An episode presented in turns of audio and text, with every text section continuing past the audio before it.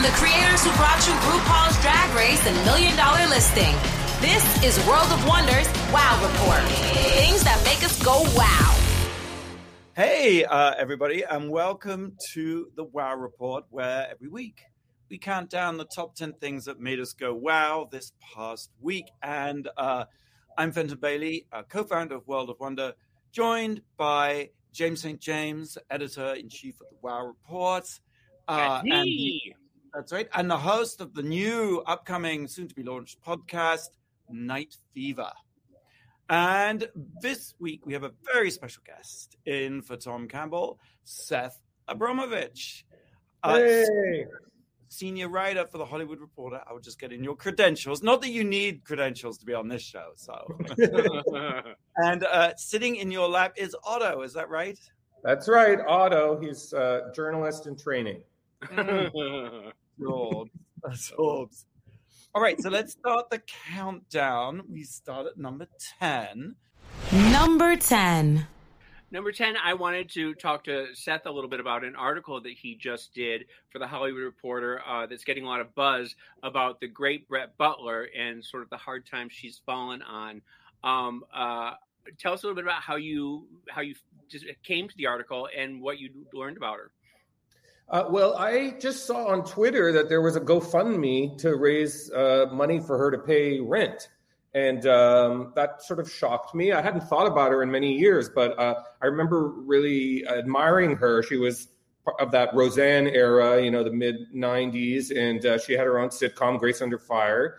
And uh, I always thought she was really cool and funny and Southern and took no crap. And I was surprised to hear uh, that she was in that state. And so I actually I thought, well, I'd like to interview her, and I didn't know how to reach her, and I tweeted at her because she is on Twitter, and uh, that led to uh, a few discussions, and she was embarrassed really about her financial state, um, and and insisted there was no story there, and. Uh, you know, I didn't pressure her, but I said, you know, I think it could be good for you if we if we did this story and you just brought people up to date with what's going on. And um, and so then we did it, and she's amazing. I love her. Uh, she's so smart. I mean, it's sad what's happened. She, you know, first of all, she had a very public Vicodin addiction that led to the end of the show back in the 90s. She was very volatile those last couple of seasons, and, and yes. the show sort of tanked because she was a little crazy, right? Yes. And um, she got clean, um, and then she moved to Georgia and she bought a farm um, and she was making a lot of money, two hundred fifty thousand dollars an episode at the at the peak, and it went for five seasons. Um, and um, she lost all of it and lost the farm literally, um, and moved back here ten years ago to LA to to she thought well maybe i can just you know be an actor again. And she does really enjoy acting and she's very good at acting. Well she's on um the walking dead now isn't she? I mean isn't that sort of helping to pay the bills or no? Well her her head's on a pike so she's not coming back to that show. Nobody lasts very long on that show. Um but you know she's not making the kind of money she used to make it never went into syndication. I, you never see it playing anywhere, I, and I wonder if Hollywood turned her its back on her.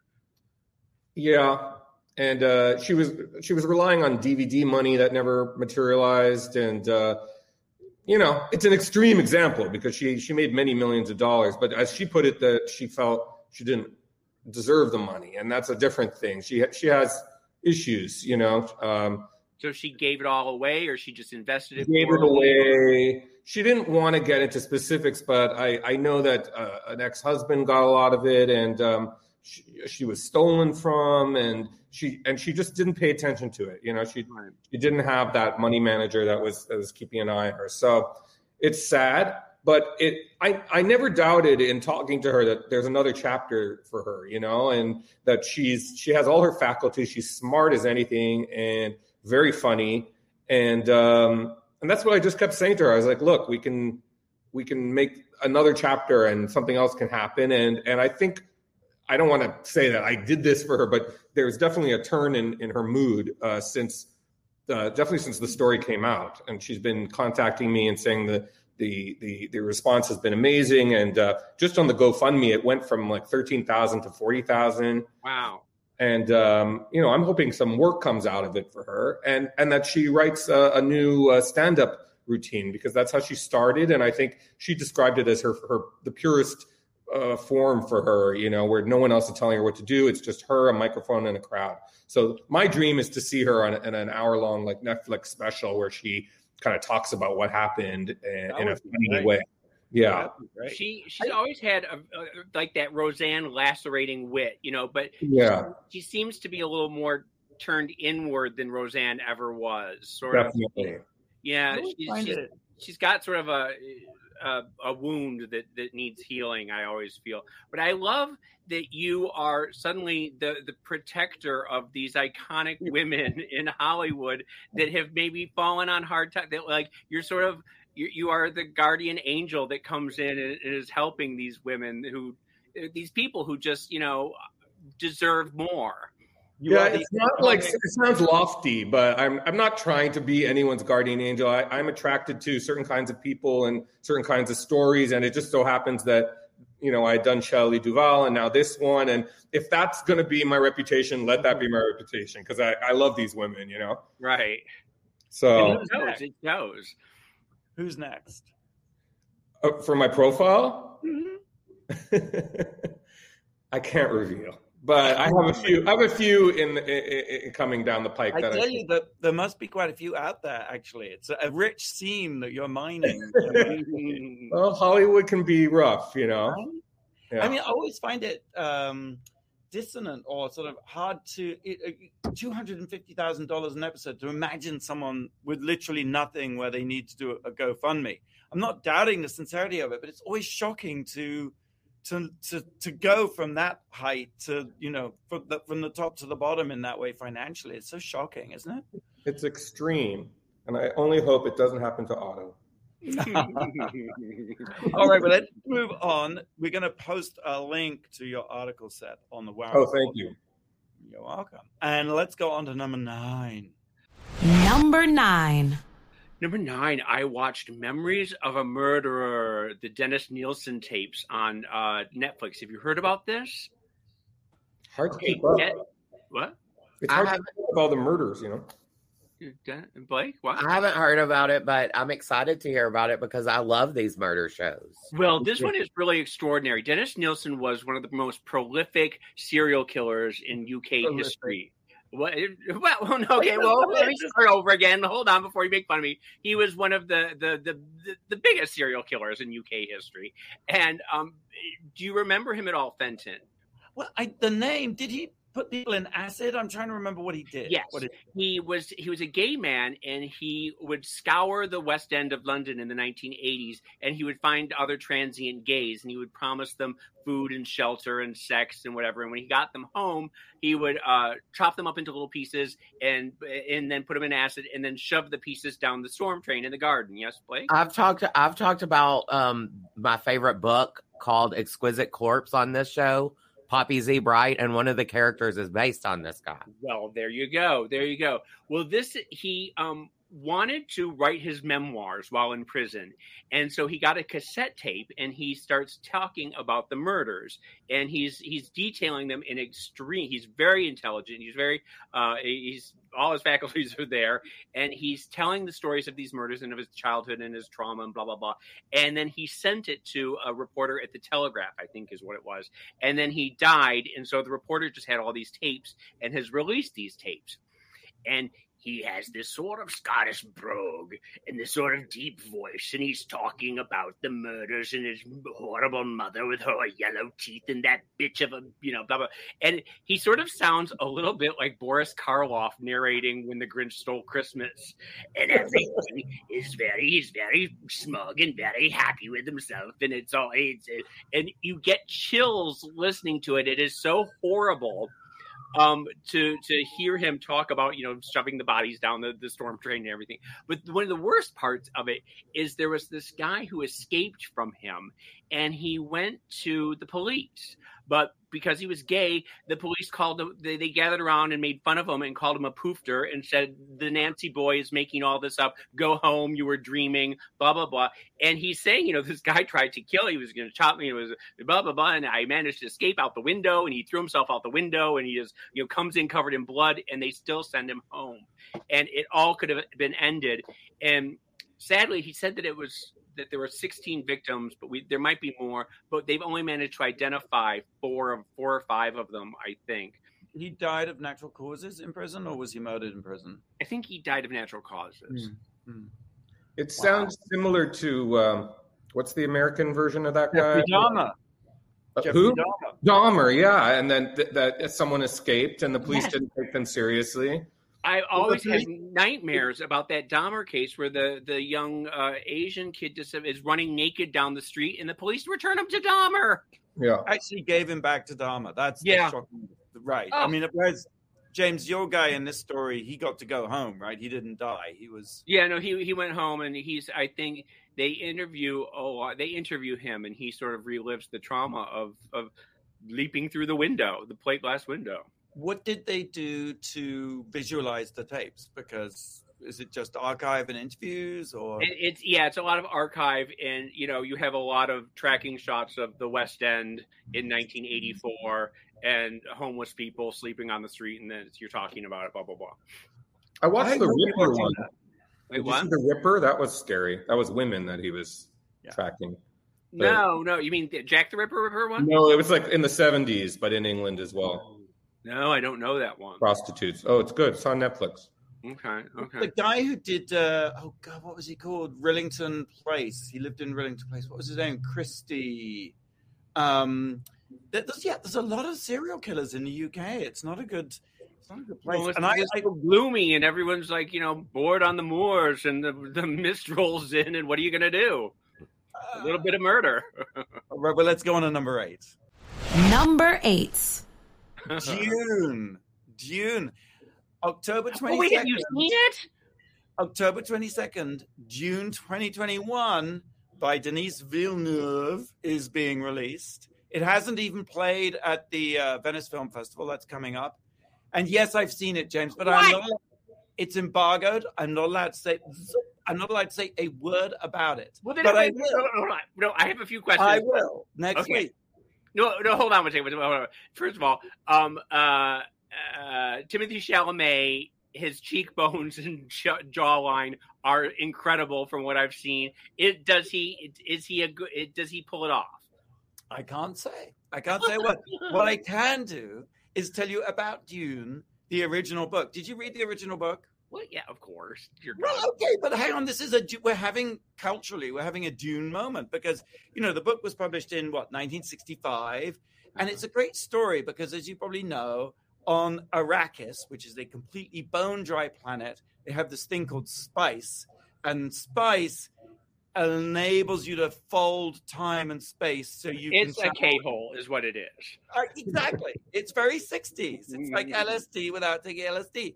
And the other thing is, you've got this planet without any water, which is kind of referencing the oil crisis and our dependence on fossil fuels, you know? And it's this very long book, right? Paul Herbert, I think I'm right saying, wrote it. Uh, so you've you've read it, James. Well, it was in college. It was sort of like you know, it was one of those things that everyone you know that and the Silmarillion or whatever.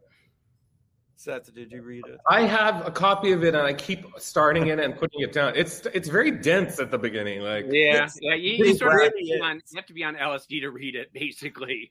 So for Yeah. years and years and years, they tried to. This is supposed to be the best-selling sci-fi book of all time, apparently. And for years and years and years, they tried to make a movie of it. Well, they did the one with Sting, remember?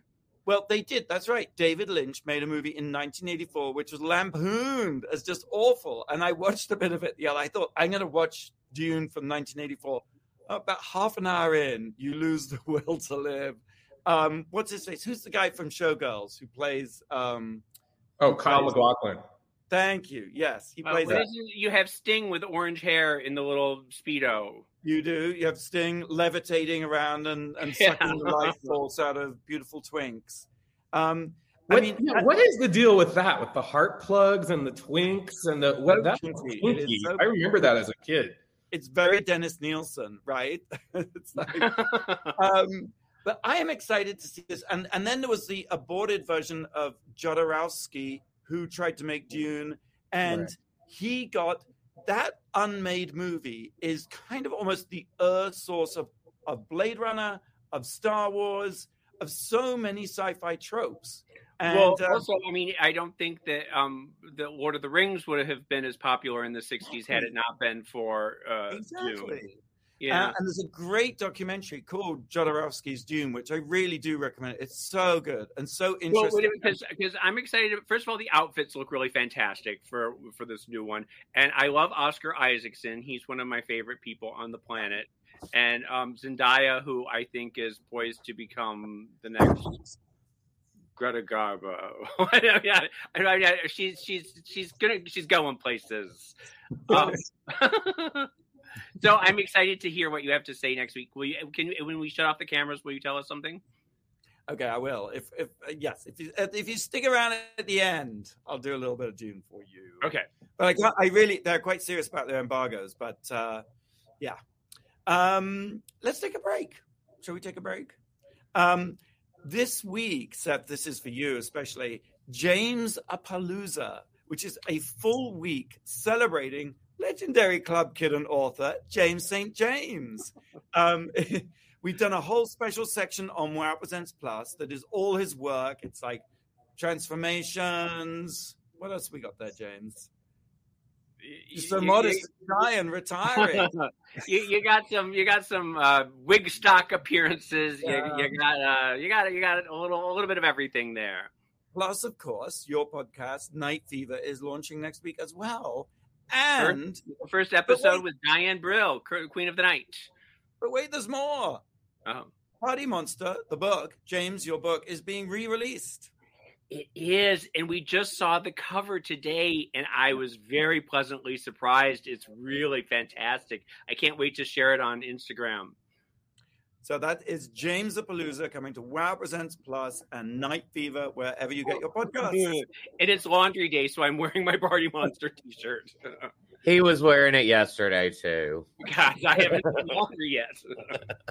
Um, okay, since we're talking movies with Dune, um, what year was the last time a major Hollywood movie was, was released on VHS? And bonus points if you know the movie. Mm, We'll have the answer right after the break. You're listening to the Wow Report on Radio Andy. You're listening to World of Wonders Wow Report. Things that make us go wow. And welcome back to the Wow Reports. I'm Fenton Bailey here with James St. James and our very special guest, standing in for Tom Campbell, Seth Abramovitch, senior writer at the Hollywood Reporter. It's so good to see you again. Great to see you too. Um, I asked what year was the last time a major Hollywood movie was released on VHS? Bonus points if you know the movie. Seth, I'm giving this to you first. I'm going to say 2009. And what would what movie would you think that would be? Oh, I don't know. I'm gonna, say, I'm gonna say it was like around that time, like maybe 2007. It might have been like one of the Star Wars or something, a Star Wars oh, thing. yeah. Fenton, you have a guess? Jurassic Park, I don't know. It was 2006. Okay. and it was a it was Cronenberg's A History of Violence, starring Viggo Mortensen. Hmm. wow, that's sort of a weird way to But go out. really Appropriate, appropriate, because of course Cronenberg made one of my all-time favorite movies of all time, Videodrome, in 1982, which is all about the sort of transformative power of video. And I think someone, uh, James Woods, ends up with a, a vagina in his stomach that you put video cassettes into. And Debbie So- Harry gets her head blown off, right? Anyway, no, something happens to No, Deb. is that But- scanners? Oh, scanners, right? See, I've never been able to watch either of those movies. God, seminal movie, Videodrome. All right, let's go on with our countdown. Number seven. Number seven. Candyman, the remake. Um, it. Uh, well, let's talk about the original. Have you seen the original? yes, many times. the original had a real uh, subliminal pull. Like there's something uh, very. There's a reason why it stuck with us. It, it, it had it had something to it that I unfortunately felt was missing in the new one. They leaned into the politics of it uh, in the new one. Um, so there was a lot of sort of didactic explaining explaining of you know why things are happening and it kind of pulled away from the like dreamlike horror of the original Candyman, Candyman, Candyman. Yeah. They definitely do a lot of saying of the Candyman in the mirror. So you you get the basics. You get the bees, you get the hooks, you get the the five times in the mirror. Um, but I was a little let down, I have to say. What's her name from Sideways? Um, she's amazing. Uh, oh, okay. She's no the the blonde one. You know, oh, Virginia, um, Virginia Madsen. Virginia Madsen. Yeah, yeah. she she gets. Uh, he was in the original. Yeah, she was in the original, and and uh, she keeps getting framed by the Candyman, and she's you know they keep putting her in in more and more like secure restraints because they think she's this insane killer, and um, uh-huh. and there's definitely like a Phantom of the Opera kind of relationship between the Candyman, who's played by Tony Todd, who's like almost seven feet tall and very magnetic and sexy. They had this sort of like Phantom of the Opera type relationship where he would visit her and he'd be like you're going to kill for me and you'll do this and it was very um, sexy i guess. And this one kind of uh, is not as focused. Well but, i keep seeing on twitter that there's a lot of hate being directed towards it that people who wanted to go who went into it wanting to love it are really not responding to it. I i guess i'm one of those people. Mm-hmm. but I, the reviews have been very good but um generally. But um I was, I, I but I don't want to like you know poo poo on a, a, movie that people are excited about. So let's just say go check it out and decide for yourself. Well, it wasn't it on the the shelf for a, wasn't it supposed to be released yes. like in 2020 and then because of the pandemic and so it's it, I think people had unreasonable expectations because they'd probably been waiting for a year and a half or 30 years. Yes. And it's very current and uh, you know, I mean, I, I'm wondering if uh, people like all the victims are white Mm. um, which I don't know if that's going to cause any controversy. It, it, I, I, don't want to give anything away, but like all the victims end up being white. What's the political aspect to it? That, you well, you know, it's it takes place in Cabrini Green in Chicago, and uh, uh, you know, the, the, the original Candyman was the victim of a of a lynch mob. Um, in this one, they expand that idea to to to be uh, uh, uh anti-black violence uh, over the centuries, you know, and that's very worthy and cool, but um, it needs to to bring the horror, you know. And uh, I felt it was just a little scattered, and then the last act kind of goes by really quickly, and you're like, "What's what's going on?" Mm. Well, that, that's the Candyman, um, and you can go see it in theaters. It's it's opening today, first day. And I recommend um, rewatching the original, which is for free on Peacock uh, first, because there there are uh, through lines from that one to this one. Okay. All right. Let me is get. It a re- I'm sorry. Is it a remake or is it a whole new story? It's a whole new story. It's 30 years later. Oh, I see. I see. I see. Yeah, it's a it's a sequel. It's it's okay. a sequel. So it you can watch them. I don't know about the number two and number three because they did make three original. Yeah. Uh-huh. But you can go from the original Candyman to this one and it connects. Awesome. Great. Uh, number six, James. Number six. Number six, I watched The Chair, this um, the new series on Netflix starring Sandra O oh and Holland Taylor and Bob Balaban and uh, Jay Duplass. For Jay Duplass from the Duplass brothers, they're like oh. they do independent films. Well, he's so handsome. I'm going to talk about him in a second. And this is um, Sandra is the first woman of color to be named um, head chair at Pembroke College to the Department of Literature. And what she finds is that the the every all the professors there have all been tenured a hundred years ago, and they're all sort of these decrepit old men who are stuck in their ways. And she's trying to shake things up, and everybody sort of closes ranks around her throughout the series. And um, it's just sort of a series of misfortunes. And she has a daughter, this little girl who steals every scene, and she's in love with uh, this other professor who accidentally, well, he's giving a, a lecture, and he does like a Heil Hitler is a joke, and it becomes a meme, and suddenly they, the um, everybody in the school starts protesting against him, and it sort of snowballs out of.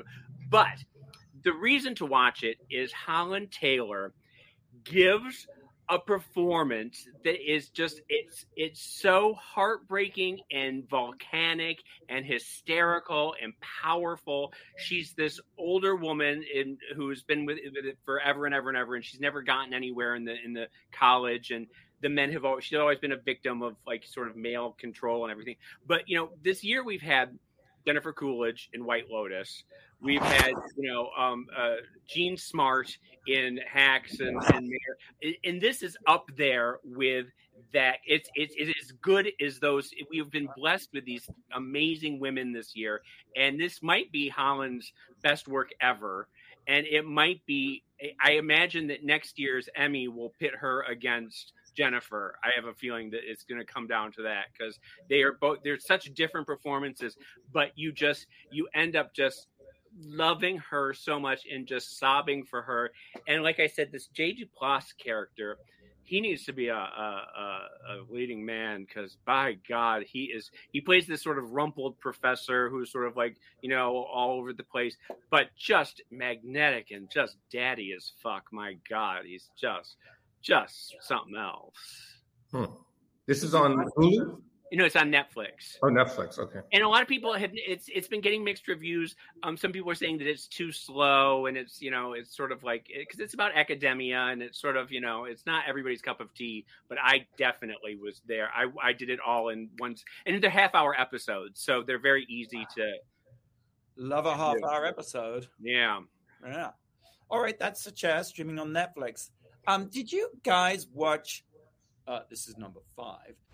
Number five. Did you guys watch um the morning show? Oh, the Jennifer Aniston. Yeah, I never watched it till this I never week. have either. Oh my gosh! It, Seth, did you like it? Yeah, I, I had it wasn't perfect, but it was definitely uh, you know a lot of great performances. And you know what? Brett Butler played Reese Witherspoon's mother on it. Oh right. Yeah. Oh, got it. Totally. Oh my gosh. Yeah. Yes. Wow. Um, I've only two episodes into the first series. The reason I want to talk about it today is season two is coming uh, September 17th. Um, and the first two episodes, oh my God, they're so good. Jennifer Aniston, who I've always kind of liked actually, is really good playing a Katie Couric type news anchor, you know, pretty, Mhm. you know, pretty and sweet, but not really so sweet. And Reese Witherspoon was un- I didn't realize it was her. Is playing a sort of unhinged activist, young, sort of all about Eve type scenario, right? She's the young newcomer come to force out Jennifer Aniston. And I suppose the sort of the trigger of this of the series, the series is based on the book Top of the Morning, um, which was about the battle between the Today Show and Good Morning America, because you know the Today Show was number one for something like 852 weeks. And finally, Good Morning America took over. But the trigger event in this series is, of course, uh, Matt Lauer's firing for uh, sexually inappropriate conduct and things of that nature. And it's just really good. It's really, and Billy Crudup plays a sleazy network executive, and he's so good at it. I mean, like him. I think he's fantastic. He was in, wasn't he in that Jackie movie a couple years ago? And he really sort of blew me away. The Jackie, He always Jackie plays villains. He's really good at playing villains. Um, yeah, yeah. and uh, I'm excited to see season two. And I'd never watched it. I guess you know Apple Plus of all of the mega streamers. So Apple Plus seems to be the place you never really bother going to or watching. But um, maybe this is that show. You know, the breakout show. No, I'll, I'll give it a shot. I um uh I don't know why I avoided it, but I I did. Maybe I, don't- I don't think I go to Apple Plus that much. I think you're right. Yeah. Um, I'll definitely watch the second season. yeah, right. They've got the Mandalorian, right? That's the other thing. that- No, that's. Disney. That's Oh, yeah. yeah, of course they don't have that. Uh, Blake, cut that out. no, they have Ted Lasso. Even I Oh. knew that. yeah, I don't even think I have Apple Plus. I don't have an Apple. I have Roku. So can I get Apple Plus?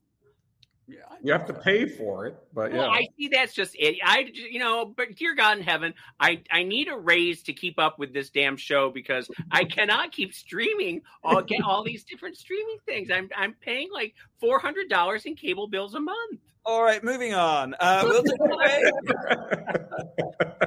well, we'll tell. We'll ask Andy to pay for it. Yes, Radio Andy pay for it. Good luck with that. Drag Race uh, Philippines, James, will be on Wow Presents Plus, so that's another streaming service for you to subscribe to. But hey, it's only four ninety nine, less than the price of a latte, right? I actually have Wow Presents Plus. That is the one that I do have now. Well, that's good because you're going to be. It's all about you next week. It's w- James Palooza. Well, you, you say James of Palooza, and I, I will put give my four dollars and ninety nine. Blake, what do you have a question for us? Um, yes, I do. It's a birthday question. He's a director and a fashion designer from Texas. Today is his birthday, and we hope it's fucking fabulous. Who is he? Oh well, Well, we'll have the answer if you haven't guessed it already right after the break. You're listening to World of Wonders Wow Report. Things that make us go wow. and welcome back to the Wow Report. I'm Fenton here with James St. James and our very special guest, senior writer for the Hollywood Reporter, Seth Abramovitch. Blake, I think you asked us the easiest birthday question in the annals of questions on the Wow Reports. What'd you call me? um, it's a birthday question. He's a director and a fashion designer from Texas. Today's his birthday, and we all hope it's fucking fabulous. Who is it? Can I Tom? guess? yeah, go. Tom Ford. Tom Ford. Happy birthday, Tom Ford. I have. All right. So happy birthday, Tom Ford. Let's carry on with the countdown. Top 10 things that made us go wow. We've reached number four. Number four. Okay, number four. I mean, everyone's talking about it. We might as well. Jeopardy. What a crap show. okay. Um, so I, there was, have been some developments since we last talked about it. Last Where- week we talked about it. Yeah, where wow. Richard, what's his, what is his name? The the producer, Michael Richards. Michael Richards. He has stepped down and take it from there. What else has been going on? I, I just can't believe how they screwed this up. I, it's unbelievable to me. I mean, it doesn't seem like that complicated a task, uh, you know. And they've just done everything they can to screw it up, and it makes me wonder who's running it. Well, it's this awful person, Michael Richards, who is Right. the hubris, the absolute, just like, how dare you think that you can just make that pivot from producer to host? Like, wh- what goes on in your head? And you think that nobody's going to be mad about it? Well, next week, he this, is. this show's going to be the Blake Jacobs show, by the way. It will Well, I would like to point out that we're on a, a, a radio station called uh, Radio Andy, and he was a producer at Bravo and- until he became online talent. I mean, on air talent. So it's not like it's never happened before. Um, right? But this was a weird uh, bake off on, uh, uh, you know, in front of the world. And um, it Where just, you were led to believe that you were actually there was actually all these people in running to become the, the host when in actuality it had already been you know decided amongst the powers that be that he was going to do it so the whole thing was just a fraud from the beginning And what I'm hearing is that there's there's you know dissension in the ranks, and that the the writers, the people who actually make the the, the trivia questions on the show, are not okay with that decision. And so you have this interesting thing between really the the, the creative powers behind Jeopardy and these uh, suits. Um, but they they kind of spoil Jeopardy, right? Because it, it was yeah i mean nobody wants to go back to it now because it every and, and the fact that Mayim bialik who you know bless her heart she's great on you know big bang theory but she's got some weird ideas about science and vaccinations and and it sort of seems like a weird fit to have this weird anti-science person doing a show about you know She also said something that if you have to have a C-section, then maybe the baby shouldn't survive or something. That she's got some she's and how she didn't she like she believes in breastfeeding till they're 10 or i mean like she just has all these bizarro notions She's a temporary host, right? So who do you think No, will no, be? no, no. They've now Oh. said that she's stepping in as the permanent host. She was just Oh. going to do night times, and I think today it was announced that she's She's doing the specials. She's doing like the primetime specials. No, no, no, no, no, no. Now today, I think I read that she is doing the the nightly for until they find someone else. Until Well, they who would find you- someone else. Who would you have? well, I liked Ken Jennings. I thought I watched his shows and I thought he was very amicable and, and comfortable in front of the camera. And it impresses me that he probably knows the answers to like 90% of these questions. I don't know that to me, that's impressive. I, I like Ken Jennings on Twitter. I don't know that he's got the the the the zhuzh, the the it factor for TV. Well, he has his own game show, The Chase, on ABC, I, okay. and I actually like for- it. I was hoping for LeVar Burton because he's so beloved and he's he's you know he's so iconic in the educational field for his PBS. You know the what was the learning show, the Reading Rainbow. Mhm. I mean, like he just seems like somebody that uh, that generations have grown up with. I just think he has that same sort of Alex Trebek vibe about him, but he didn't get a good shot at it, really. Couldn't this whole thing be about getting publicity and attention for Jeopardy, though? Doesn't it? Like, Well, but it, it backfired on them. I think that's what they thought they were doing, but then it completely it But did it? I mean, the same thing with this uh, the, the the the the OnlyFans. I mean, everyone is up in arms over the OnlyFans. Now everyone's talking about OnlyFans, and everything's back to how it was. So I wonder if maybe these things are good for them in the long run. Well, you it's that you know any publicity is good publicity, but with OnlyFans, it's sort of the same thing where I don't know that they're you know they lost something like eighty nine percent of their business in that one day when they announced it, and I don't know that those people or those that eighty nine percent is ever going to come back because well, you have to go feel- back and re-sign up to those accounts, don't you? Not that I would know, but yeah, you don't have them tabbed. uh, I didn't know they'd reverse that policy, James. Have they? They So- did, and but but the people who you know the the people and OnlyFans. I mean, it's a it's a whole other subject, but that's something that a lot of people made it through the pandemic doing you know OnlyFans, and it's just it it just felt icky and wrong to take that away, and I I don't like the people who came up with that idea. I'm just anti OnlyFans oh, now, Oh. not Okay, anti sex work, but you know, But it was the credit card companies, right? yeah. Well, was it though?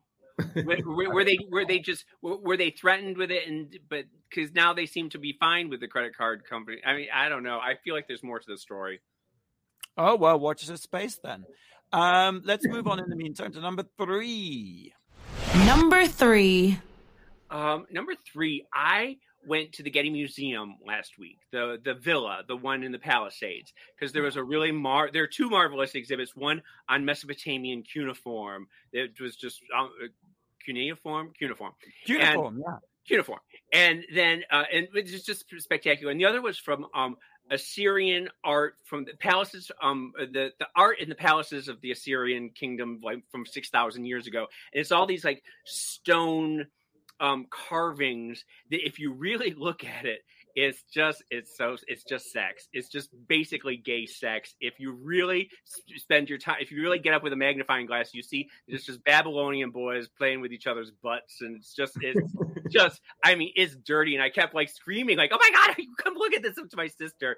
And then there was this one that was like it was like a an eight inch cylinder rod that had like a woman's face carved in it and it said this is a vessel for oils. And i was like this ain't no vessel for oils. This is a damn dildo if i have ever seen a dildo in my life. And when you read like the placards it's always like you know scenes from the palace but it's like you know like an orgy of gay sex. And you know that like the the the people in the museum are just having a blast because they can't really write this that what what what you're really seeing so anyway so i was having you know i was doing that and i was running around and taking pictures of all the butt sex and the, the cone stone carvings and my I guess we'll post some of those on the Wow Report. right? my sister went over to the door, and it's a very quiet museum, mind you, okay? And my sister went over to the door and lifted up her mask a little tiny bit and took a sip of water. Well, the minute she did, three docents came screaming out of nowhere, saying, Oh my God, you can't do that. You can't do that. What are you doing? What are you doing? And my sister started saying, Well, well, no, the guard told me that I could go. I, if I went over to the door, I could do it. And slowly, a crowd started forming around her and everyone lifted took their phones out and started filming it because they thought she was caroning out. And i'm and she's saying no no no the guard and the guards are screaming at her and i'm saying cynthia what are you doing? You can't do this. And i'm a whore and trying to slink away and pretend i'm not with her as everyone's starting to film it.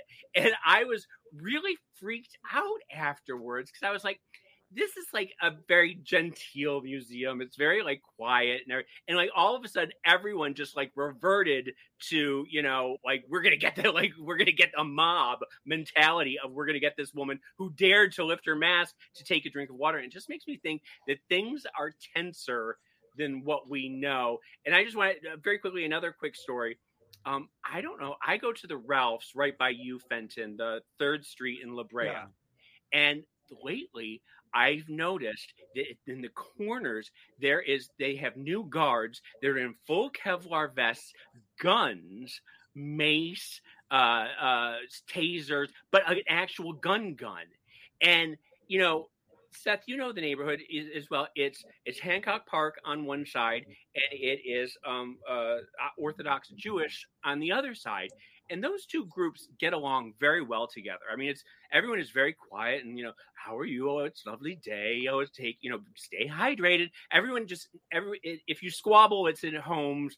In public, everyone is very polite, and it it, it makes no sense to me why if there if there's been threats there or what's going on, but it is two guards in full tactical gear like they're in Kabul. I think it's because of those uh, people that have been going around place places in Southern California and just blatantly taking stuff and walking out the door with it.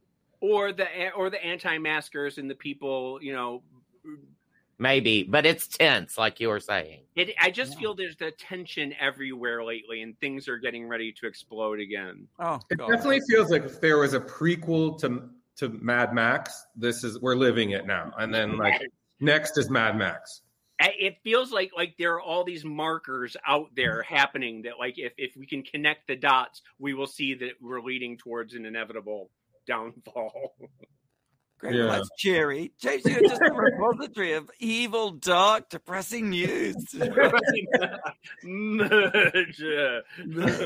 Stock up on acid.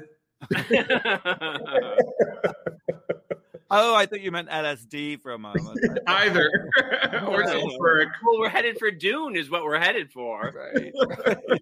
well, yes, the droughts, right? Mm-hmm. Number two. Number two. Bey and Jay do Tiffany's. Um, it's called About Love. It's a campaign. It's the first campaign that uh, Beyonce and Jay Z have appeared in together, and they appear in this campaign He's got his hair done up like uh, Michelle Basquiat. Yeah. Yes. She's wearing the Tiffany diamond that's only been worn by three women ever before. I think well, it's, it's uh, four. It's it's the the original, and then Audrey Hepburn wore it to the um uh. Audrey Hepburn, Lady Gaga, and Mary Whitehouse. yeah. Now, in the UK, Mary Whitehouse was this censorious woman who went around censoring scripts and books and complaining about pornography. That this must be a different Mary Whitehouse, right? I think that yeah. I, Who is Mary Whitehouse? Anyway, she she's one of the four women who've worn this diamond that Beyonce is wearing, and Beyonce is the first black woman to wear the diamond. And oh, it's that so it's the, them two, and then there's this Jean Michel Basquiat, Jean Paul Basquiat, Jean what the Jean Michel Basquiat painting Thank you. that nobody has ever seen before. It had been in private home, and it's sort of a Tiffany blue color, which is why Tiffany's has acquired it. Well, right. They're saying that he must have thought of Tiffany's when he was painting. There's no evidence for that, and I don't know if it's anyway. People seem to have their knickers in a twist about this campaign. James, what do you think? Well, first of all, I mean, it, it people are, are people are treating Beyonce in a way that they didn't treat Lady Gaga for wearing the diamond, which seems a little hypocritical. I think is is what I'm getting off of of Twitter. Um, it's the the the diamond itself was mined in 1854 or something like that in South Africa, and 1877, it is 1877, and it's it is a blood diamond. I mean, we just we can't get around the fact that it should the diamond itself should go back to the people of South Africa which is sort of where people are going with this. But it's not it's not Beyonce's fault for wearing it. I mean, you know, I mean, like she was just she's wearing, the, and people are acting like Beyonce should take the diamond, snatch the diamond, and walk over and give it to the you know a museum docent in South Africa herself. But that's not the case. And also, my my problem with it is that in in the course of doing this podcast, we've talked a lot about Jean Michel and how he had a tendency to um, bring rich women into the the downtown scene who he thought people you know he was always trying to to make a sale and so he was he would hang out with rich people but he i think he sort of disliked them i think he sort of he just saw them as a, a means to an end and i don't know that jean-michel would want to be associated with tiffany's in this way well, it's what a bit think? late. I mean, his stuff is all over Hermes bags, and I, you can't get away from his stuff.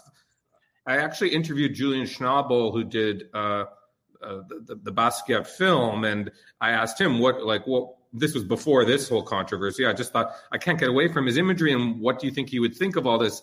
And uh, if I recall, he said he'd be fine with it. Uh, you know, he had no problem, uh, uh, you know, commercializing himself, and he wanted to be famous. So I, find it weird that all of a sudden that, that this is a controversy and everyone's being so protective of his legacy. And where were they when all these other things were coming out? But I guess you know it's good for Tiffany's ultimately because when the movie there's a little film of Beyonce singing Moon River to uh, Jay Z that comes out September 15th, and the print campaign launches September 2nd, and I'm sure all eyes will be on it, and people will be rushing to Tiffany's. And I do love those little blue boxes. Robin's egg blue is it's a lovely color of course, if they're tying hitching their post to um, Breakfast at Tiffany's, you know that's a problematic movie, in that there, there you have uh, Andy, uh, uh, what's Mickey his name? Rooney, Mickey Rooney uh, playing uh, this horrible Asian stereotype. So it, you know that could come back to haunt them as well.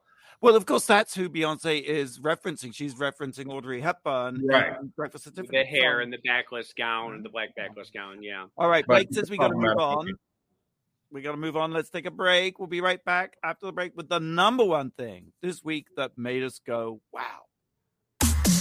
You're listening to World of Wonders Wow Report things that make us go wow. And welcome back. Uh, the number one thing this week that made us go wow. What is it? What is it?